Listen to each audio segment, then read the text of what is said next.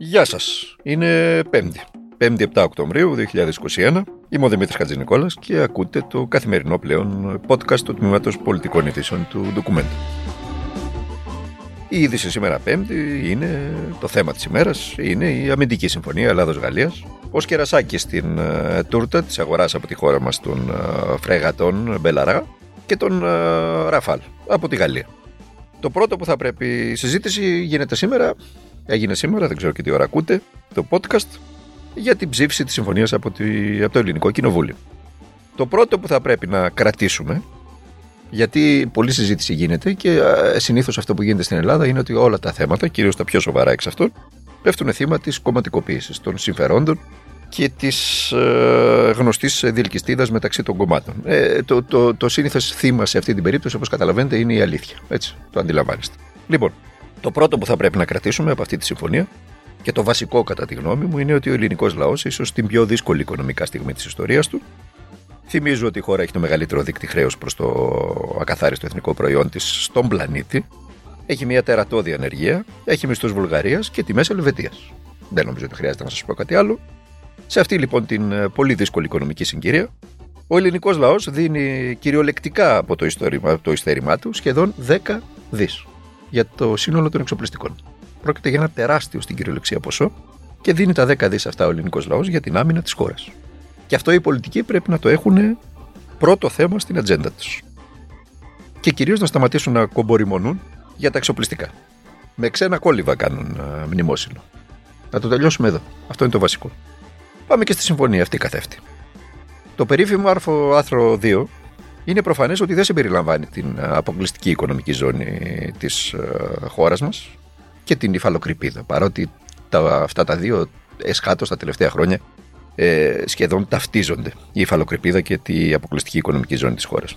Και πώς δεν το κάνει εδώ που τα λέμε, όταν εμείς οι ίδιοι ως κράτος δεν έχουμε προχωρήσει στην οριοθέτησή της, πλην ε, προσφάτως με την γειτονική Ιταλία, και ακόμη πιο προσφάτως με την Αίγυπτο όπου όμως η συμφωνία για τις αποκλειστικές οικονομικές μας ζώνες δεν εκτείνεται πέραν του 28ου Μεσημβρίνου. Ακόμα και ο Υπουργός ε, Επικρατείας, ο κ. Γιώργος Γεραπετρίτης, τον περασμένο Νοέμβριο, αν θυμάμαι καλά, όρισε τον εθνικό χώρο στα 6 ναυτικά μίλια. Εκεί που είναι σήμερα τα χωρικά μας ύδατα. Συνεπώς, η όλη συζήτηση τελειώνει εδώ. Σε ό,τι αφορά την αμυντική συμφωνία για την ε, βοήθεια για την εμπλοκή της Ελλάδος ή της Γαλλίας, αν μια χώρα δεχτεί επίθεση στην επικράτεια, αυτό γράφει ο.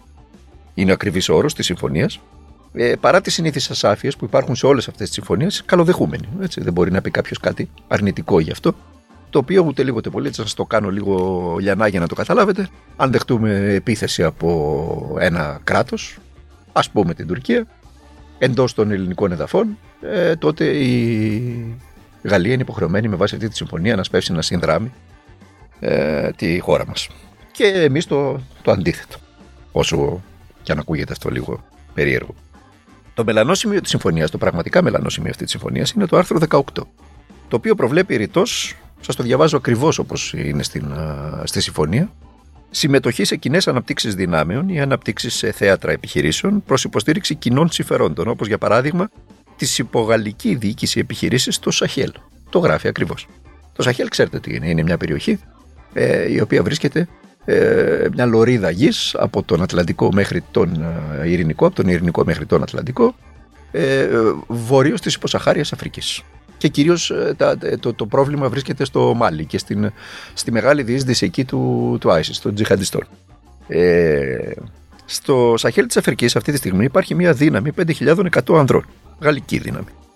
Οι οποίοι βρίσκονται εκεί για να αντιμετωπίσουν τους αντάρτες του ISIS στο πλαίσιο της επιχείρησης Barcane, όπου το πρώτο τρίμηνο του 2022 ο ίδιος ο Μακρόν έχει πει ότι θα απογορήσουν 2.000 στρατιώτες των ειδικών δυνάμεων από αυτή τη δύναμη. Ο Μακρόν μάλιστα έχει δηλώσει ότι θα, θα αντικατασταθούν από μια διεθνή δύναμη. Προσέξτε, από μια διεθνή δύναμη. Είναι προφανές λοιπόν ότι αυτόν τον σκοπό εξυπηρετεί το άρθρο 18 σε ό,τι αφορά τη, τη Γαλλία. Την πρόβλεψη για την uh, συνδρομή της Ελλάδος σε πολυεθνικές επιχειρήσεις της uh, Γαλλίας. Και ότι είναι εξαιρετικά πιθανό μετά από αυτά που σας είπα, εξαιρετικά πιθανό η χώρα μας να εμπλακεί στην πολύπαθη περιοχή. Να εμπλακεί δηλαδή με στρατεύματα ελληνικά σε μια πολυεθνική επιχείρηση εκτός Ελλάδος και εκτός περιοχής ΝΑΤΟ και Ευρωπαϊκής Ένωσης. Όμως, μια βασική αρχή της εξωτερικής μας πολιτικής, για να μην το ξεχνάμε αυτό, είναι ε, να υπάρχει σαφής έγκριση από το Κοινοβούλιο για τη συμμετοχή ελληνικών στρατιωτικών δυνάμεων σε επιχειρήσεις εκτός της χώρας. Ε, εδώ λοιπόν, πριν πάμε στο επόμενο ζητούμενο, εδώ λοιπόν πρέπει να μας εξηγήσει η κυβέρνηση πώς αποφάσισε, χωρίς την έγκριση του Κοινοβουλίου, να βάλει την υπογραφή της και να ψηφίσει σήμερα αυτό το, το κείμενο. Λοιπόν, επιπροσθέτως, κάποιος πρέπει να σταθεί και στο γεγονός ότι η αμυντική μας βιομηχανία φαίνεται να είναι μεγάλη χαμένη από αυτή τη συμφωνία, αφού βρίσκεται εκτός. Δηλαδή, και οι φρεγάτες θα κατασκευαστούν εξ ολοκλήρου στη Γαλλία. Και δεν φαίνεται μια ελληνική αμυντική βιομηχανία να παίρνει κάποιο κομμάτι του συμβολέου. Κάτι το οποίο, όπως καταλαβαίνετε, είναι πρώτο μέλημα για όλες τις κυβερνήσεις όταν αγοράζουν όπλα. Τώρα, αυτό συνέβη είτε γιατί η Γαλλία δεν θέλει, είτε κυρίως διότι εμείς δεν μπορούμε.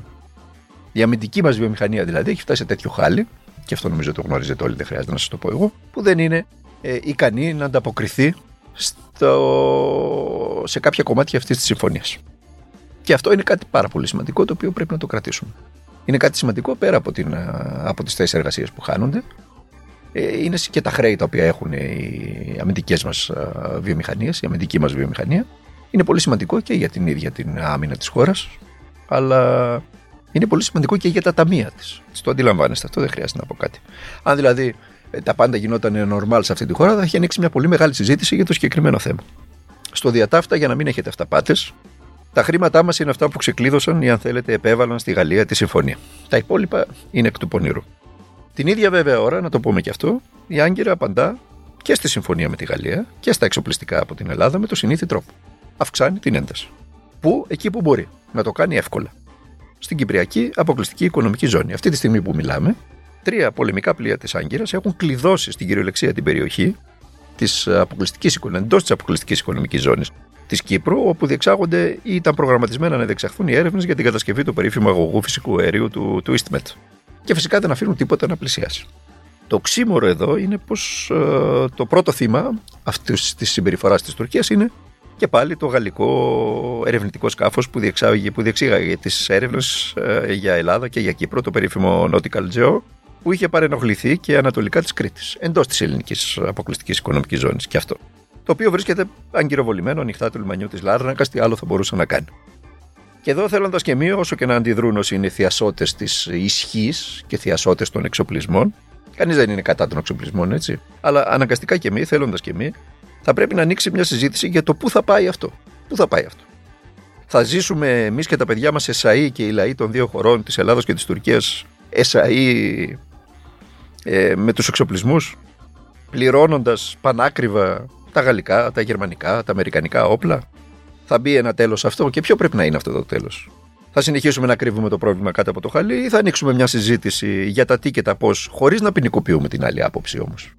Χωρίς να αρχίσουμε τα γνωστά ότι οι μεν είναι ε, μειοδότες, οι δε είναι ακροδεξιοί και ό,τι άλλο μπορεί να πει κανένας. Και λέγονται συνήθως. Θα ανοίξουμε μια τέτοια συζήτηση επιτέλους.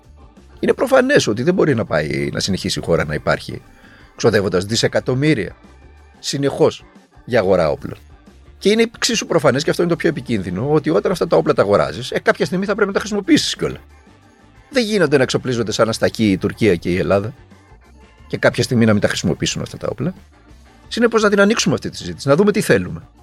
Να δούμε πώς το θέλουμε αυτό. Τι θέλουμε να κάνουμε. Χωρίς, ξαναλέω, να ποινικοποιεί ο ένα τον άλλο. Λοιπόν, πάμε και στο σε ένα ακόμα θέμα, τι είναι η κακοκαιρία. Μην την ξεχνάτε, την κακοκαιρία Αθηνά. Η Εθνική Μετεωρολογική Υπηρεσία έχει προειδοποιήσει ήδη για τα επικίνδυνα καιρικά φαινόμενα. Ξεκίνησαν αυτά ήδη στην Κέρκυρα, πλημμύρισαν οι δρόμοι της Κέρκυρας. Και σταδιακά, λέει η ΕΜΗ, θα φτάσουν και στις περισσότερες περιοχές της χώρας. Ισχυρές βροχές, καταιγίδες, ισχυρή άνεμη, ισχυρότατη άνεμη μέχρι 9 μποφόρ και χαλαζοπτώσεις. Αυτό είναι το... η καταιγίδα Αθήνα. Να προσέχετε λοιπόν και θέλετε να κλείσουμε με κάτι έτσι.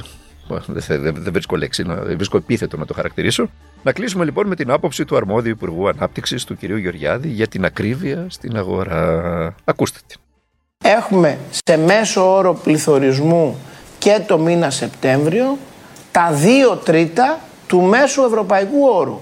Αυτό σημαίνει ότι η αγορά μας λειτουργεί σωστά, η κυβέρνηση καλώς πορεύεται και ακόμα επιβάρυνση μέσω καταναλωτή δεν είναι τόσο πολύ μεγάλη. Πενθυμίζω ότι σύμφωνα με τελευταία στοιχεία της Ελστάτ, το διαθέσιμο εισόδημα του ελληνικού νοικοκυριού το 2021 έχει αυξηθεί.